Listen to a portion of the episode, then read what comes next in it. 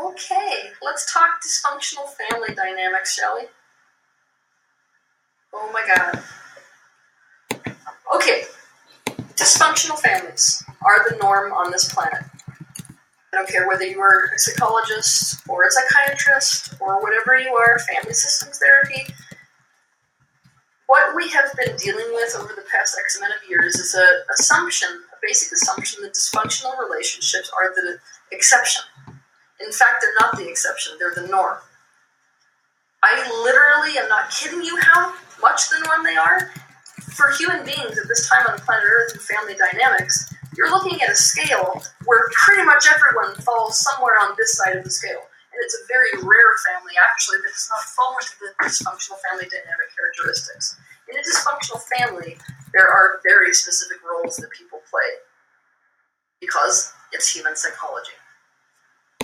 So let me introduce you to these roles, shall I? The primary role in a dysfunctional family is what we've been calling the narcissist. Actually, all beings in a dysfunctional family unit are narcissistic. By narcissistic, what we mean is operate for themselves and their own best interests with their own reality. So it's basically like a bubble of I, me, and mine. In a dysfunctional family, the way that the family operates makes it impossible for people to break out of that, actually.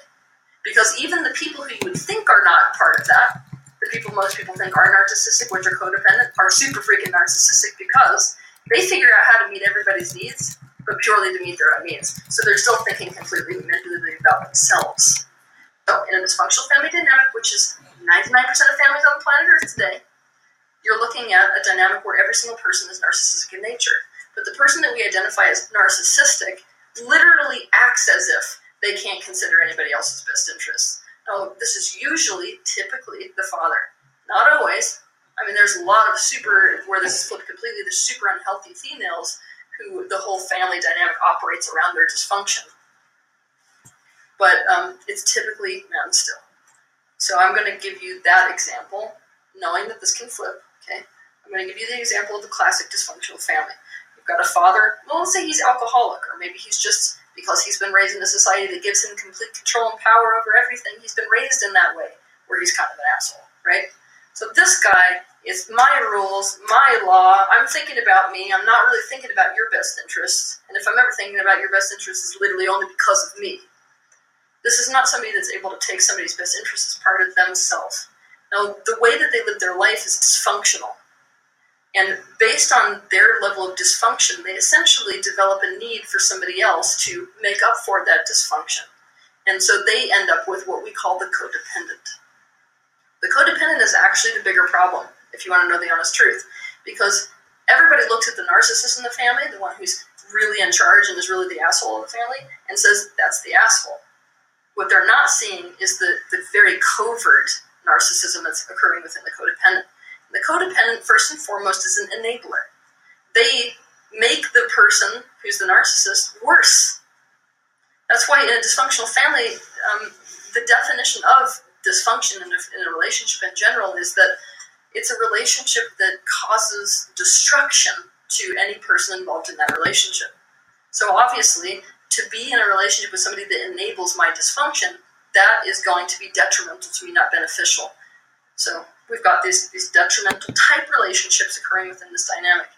The codependent, which is the enabler, is constantly making excuses for this person. So the narcissist in the family might say, um, might be drunk. Let's let's do a, a, a narcissist who's drunk. They're passed out on the floor. It's obvious they're passed out. It's obvious they've drunk themselves into a coma. The codependent's going to be the one that comes up and says, he just had a hard day at work. Like it's constantly covering over.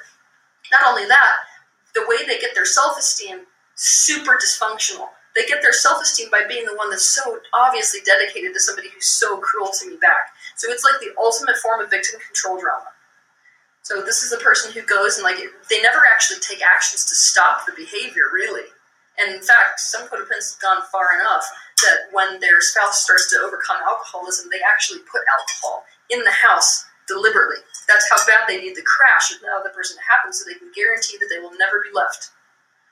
In a codependent, super low self esteem, because they grew up in the same type of family dynamic, with the super low self esteem, they're the type of person who does not believe that it's possible for anybody to truly love them for them. So they have to find a loophole to cause somebody to need them. And not need in a healthy way, need in a really unhealthy way. So I need somebody who's so dysfunctional on their own that I can make myself indispensable in a way that this person can never leave me. And now I don't want them to get healthy because if they start to get healthy, they will leave me. So this person comes in as the savior and then becomes the person poisoning the water so they can heal you. Real scary psychology there. Um, they're also only ever thinking about themselves. So the codependent's the one who's basically going behind, you know, the narcissist back in the behind the family back and is like, you know, woe is me. Look at my life. I'm, you know, I'm such a good person based on the fact that I'm just so dedicated to, you know, what's going on here. Even though I know everyone tells me I shouldn't be. That's the codependent psychology.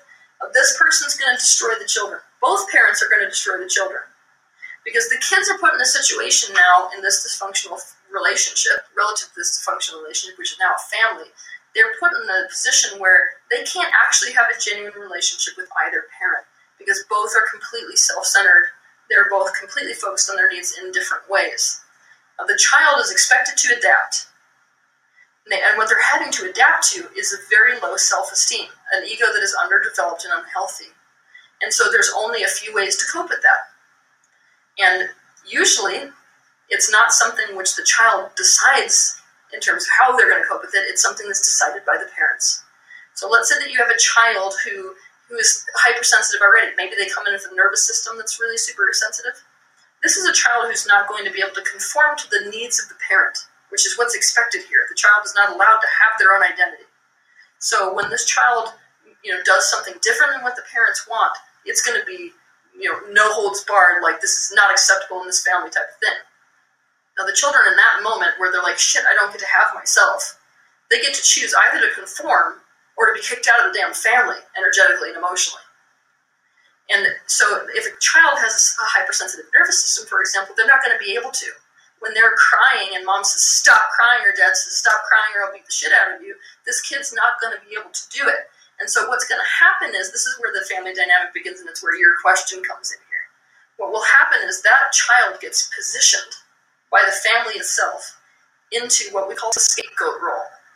Now, that can be the problem. Now, because the whole dynamic in an unhealthy family system is set up on the premise of a, of a very low self esteem, a way to feel even better about all of ourselves in the family is to make that one the family problem. So, in fact, the scapegoat in the family becomes the place that all of these family shadows are displaced.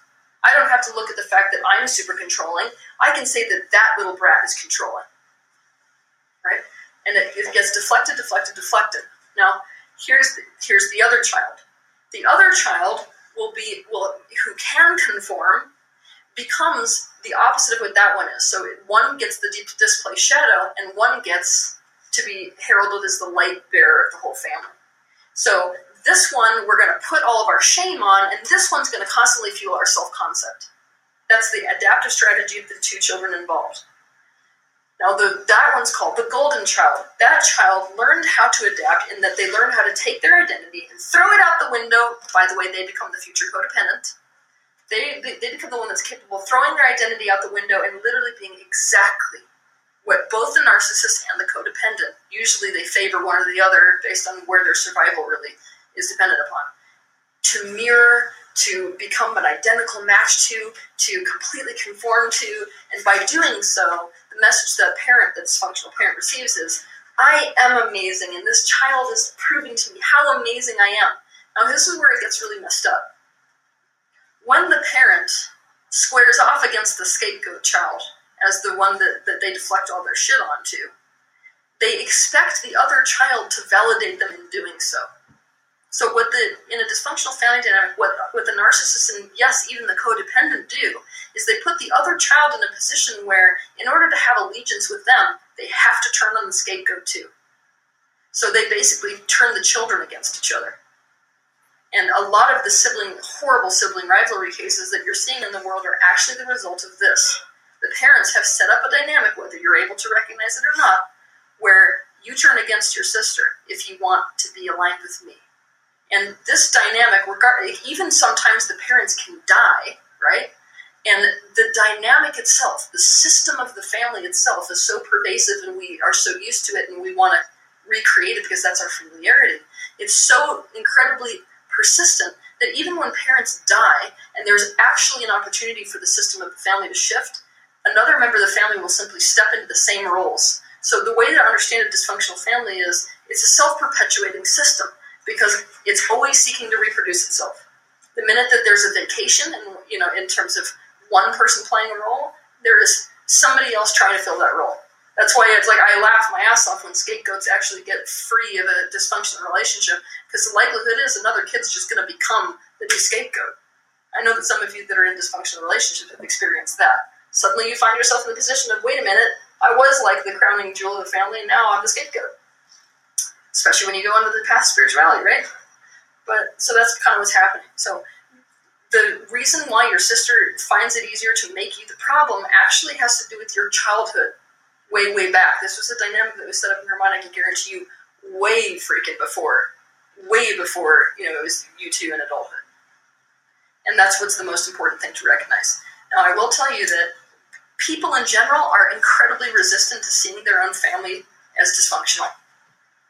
Usually, the people who can see their family as dysfunctional have really dysfunctional families where it's actually impossible to like look at it and go, "Oh my God, that's crappy." You know, for the majority of dysfunctional families on the planet Earth, you don't have something that overt, even though these dynamics occur. And growing up in the family, what does a dysfunctional family say? We're the most functional family.